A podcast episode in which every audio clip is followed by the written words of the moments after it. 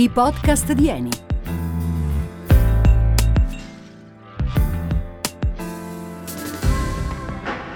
Le mille strade dell'acqua.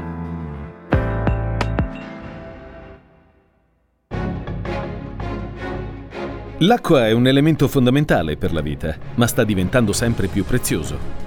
Nonostante il nostro pianeta sia in grado di trovare sempre nuove strade per rivelare e rigenerare questo elemento, l'acqua negli ultimi tempi è sempre più scarsa per l'eccessivo sfruttamento dell'uomo. In questo nuovo episodio dei podcast di Eni dedicato alle mille strade dell'acqua, andiamo a scoprire cosa possiamo realmente fare per preservare ciò che sta all'origine della nostra vita. Il tema è noto, il pianeta è alle prese con uno dei fenomeni più drammatici della storia dell'uomo, il riscaldamento globale. Non si tratta solamente dell'aumento delle temperature medie, ma delle conseguenze che esso ha sulle condizioni meteorologiche che a loro volta mutano morfologia e caratteristiche dei territori.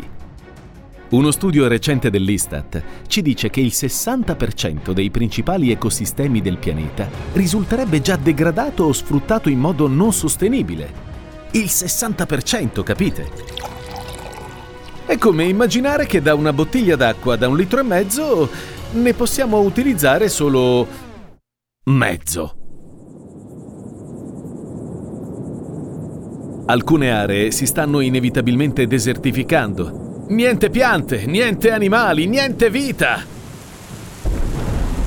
Altre invece vanno verso una tropicalizzazione, ovvero sono soggette sempre più spesso a fenomeni alluvionali con le conseguenze che possiamo immaginare.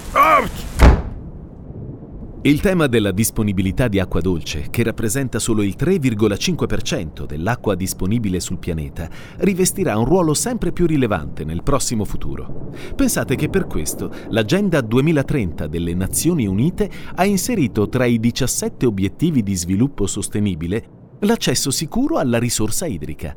Non ci sono dubbi, l'argomento è drammaticamente rilevante.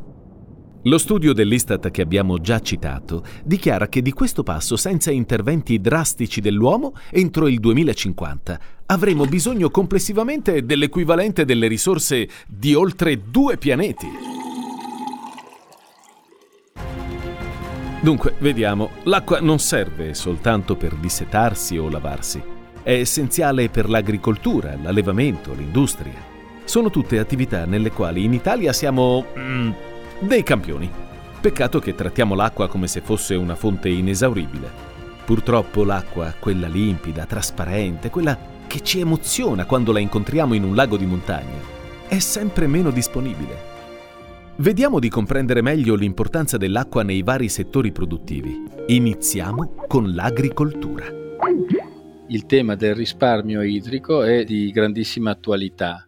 Sicuramente la distribuzione delle colture nei vari territori tiene conto dei, dei fabbisogni irrigui da un lato e delle disponibilità di acqua dall'altro.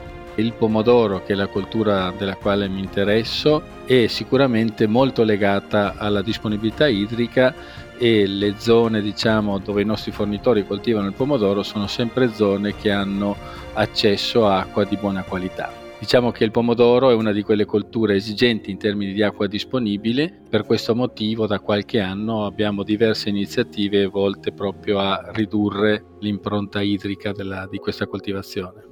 Il primo passo è stato quello di fare un po' un bilancio, no? capire a che punto eravamo in termini di consumo d'acqua e appoggiandoci al WWF nello sviluppare un progetto che avesse una valenza ambientale, abbiamo cominciato a lavorare su quella che era la impronta idrica della filiera del pomodoro. Il primo lavoro che abbiamo fatto è stato fare una fotografia della situazione esistente Dopodiché abbiamo identificato delle azioni che potessero essere fatte e ci siamo dati degli obiettivi. Negli anni abbiamo adottato un ventaglio di strumenti che sono sempre stati mirati a misurare qualcosa che non è sempre evidente, ovvero la disponibilità di acqua nel terreno e in tempi più recenti addirittura interrogare direttamente le piante su qual era il loro oh, livello di stress.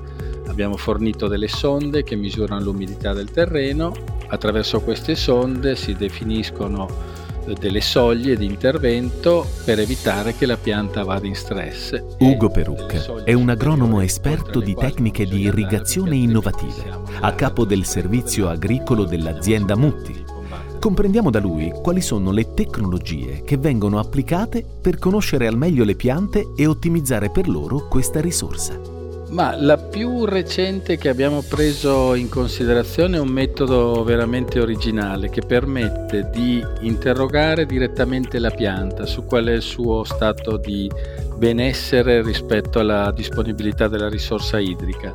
È un filo che ha delle caratteristiche particolari, quindi in grado di rilevare il flusso dell'acqua all'interno della pianta e che ci dice con grande anticipo qual è la disponibilità dell'acqua nel, nella pianta e le prime prove che sono state fatte ci hanno permesso per esempio di confermare che durante la notte quando la pianta non è attiva nella fotosintesi eh, il flusso dell'acqua si arresta mentre quando la pianta lavora il flusso dell'acqua è continuo. Così come quando ci sono condizioni di stress temperature molto elevate la pianta si difende arrestando eh, chiude la, lo, lo scambio di vapore con l'atmosfera e quindi anche in questo caso si ferma il flusso dell'acqua. Quindi eh, anche se eh, l'agricoltura ha 7000 anni ed è nata con, con, l'impiego dell'acqua, non ne sappiamo ancora abbastanza, quindi benvenga istituti di ricerca che permettano di, di aumentare le conoscenze intorno a questa risorsa che è vitale, perché non dobbiamo dimenticare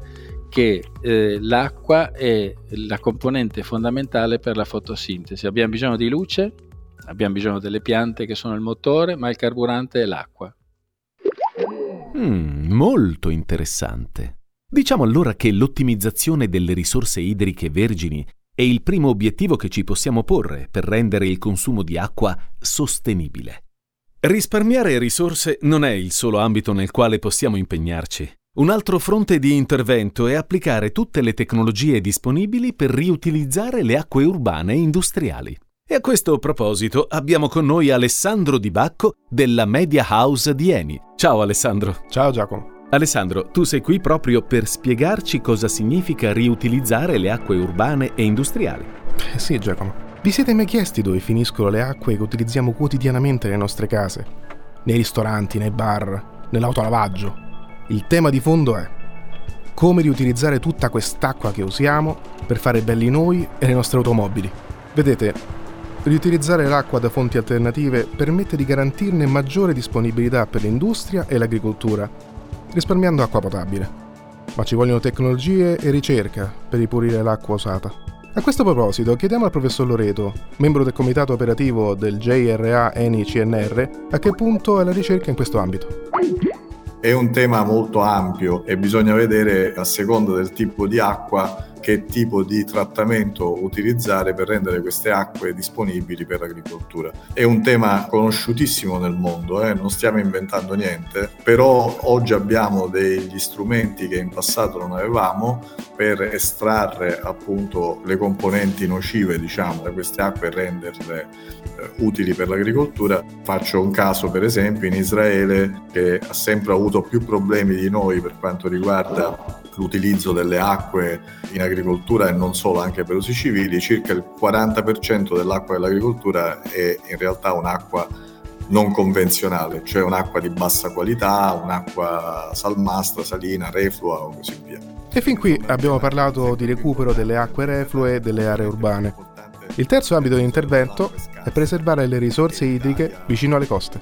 La cosa veramente importante è l'emungimento appunto delle falde acquifere e quindi il rischio che queste falde a loro volta si inquinino con la risalita dell'acqua salmastra o salina. Quindi il famoso cuneo di acqua salata che entra sempre di più mano a mano che le sorgenti di acqua dolce vengono captate e munte e quindi eh, non fanno più riscontro praticamente i due flussi che prima si compensavano non si compensano più e l'acqua salata entra e inquina eh, le falde di acqua dolce. Quindi anche in questo caso ci troviamo con un'acqua di bassa qualità, anche in questo caso bisogna trovare delle, dei sistemi per utilizzare queste acque. Lì... Oh, adesso sì che possiamo richiamare i tre fronti che abbiamo annotato nel nostro taccuino virtuale. Primo, risparmio delle risorse idriche pure. Secondo, riutilizzo delle risorse idriche urbane. Terzo, conservazione delle risorse idriche costiere. Tutti campi di indagine effettuati in un unico centro. Questo centro di ricerca fa parte di un progetto più ampio nato nel 2018 per promuovere lo studio sullo sviluppo ambientale ed economico sostenibile in Italia e nel mondo, attraverso la collaborazione di quattro centri di ricerca in Campania, Sicilia, Basilicata e Puglia. Al professor Loreto voglio chiedere qualche informazione in più su come questi centri interagiscono tra loro. Innanzitutto i centri di ricerca, come sapete, sono quattro.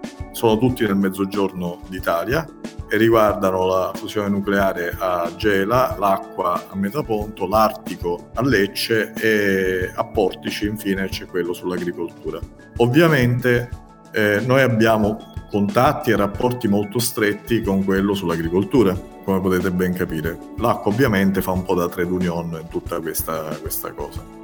Con gli altri due centri ovviamente diciamo, le attività comuni sono meno importanti, direi che con l'Artico è molto importante l'attività geologica perché non abbiamo, non abbiamo molto parlato di questo fino adesso, però uno dei, dei tre temi importanti di ricerca del centro acqua riguarda anche la geologia cioè l'introspezione eh, delle acque per cercare di capire appunto come captare e utilizzare acque di diversa sorgente eh, in maniera ecologicamente corretta, ambientalmente corretta, cioè senza provocare eh, problemi e utilizzandole in maniera efficiente.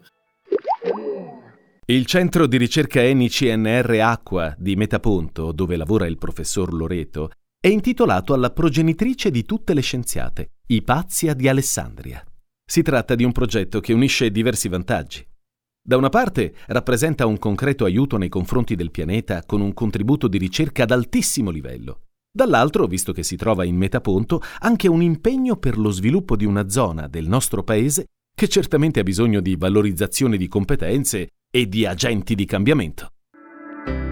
È già una prima risposta a chi dice che non si sta facendo nulla per i cambiamenti che stanno sconvolgendo il pianeta a causa dello sviluppo dell'uomo. Certo, ciascuno di noi può dare il suo piccolo ma importante contributo, anche semplicemente acquisendo la consapevolezza che vedere sgorgare dai nostri rubinetti un'acqua pura, controllata, sicura e gradevole è pur sempre un piccolo grande miracolo quotidiano. Eh sì, anche chiudere i rubinetti mentre ci si spazzolano i denti può essere di aiuto, ma diciamoci la verità, insieme possiamo fare molto di più. Grazie ad Alessandro Di Bacco della Media House di Eni. Grazie a te Giacomo. Noi ci fermiamo qui. Appuntamento al prossimo episodio dei podcast di Eni.